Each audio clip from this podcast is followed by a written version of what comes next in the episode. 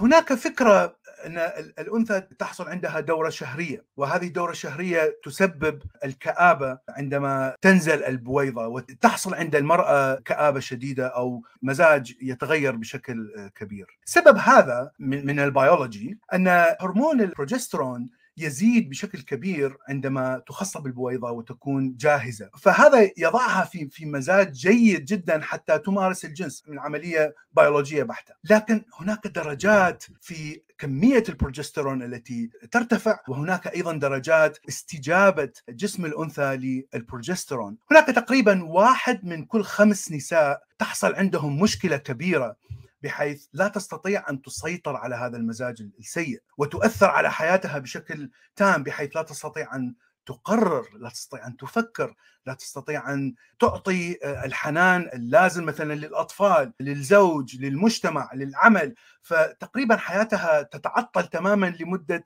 خمسة أيام بعد نزول البويضة. لكن هناك 20% فقط من النساء لا يستطيعون أن يمارسوا حياتهم بشكل طبيعي. العلم الحديث اكتشف كثير من الأدوية التي تعالج هذه المشكلة بحيث إما تعطي بروجسترون أكثر أو تمنع هبوطه بشكل شديد إلى آخره، هناك كثير من من الأدوية التي تساعد على هذه الحالة.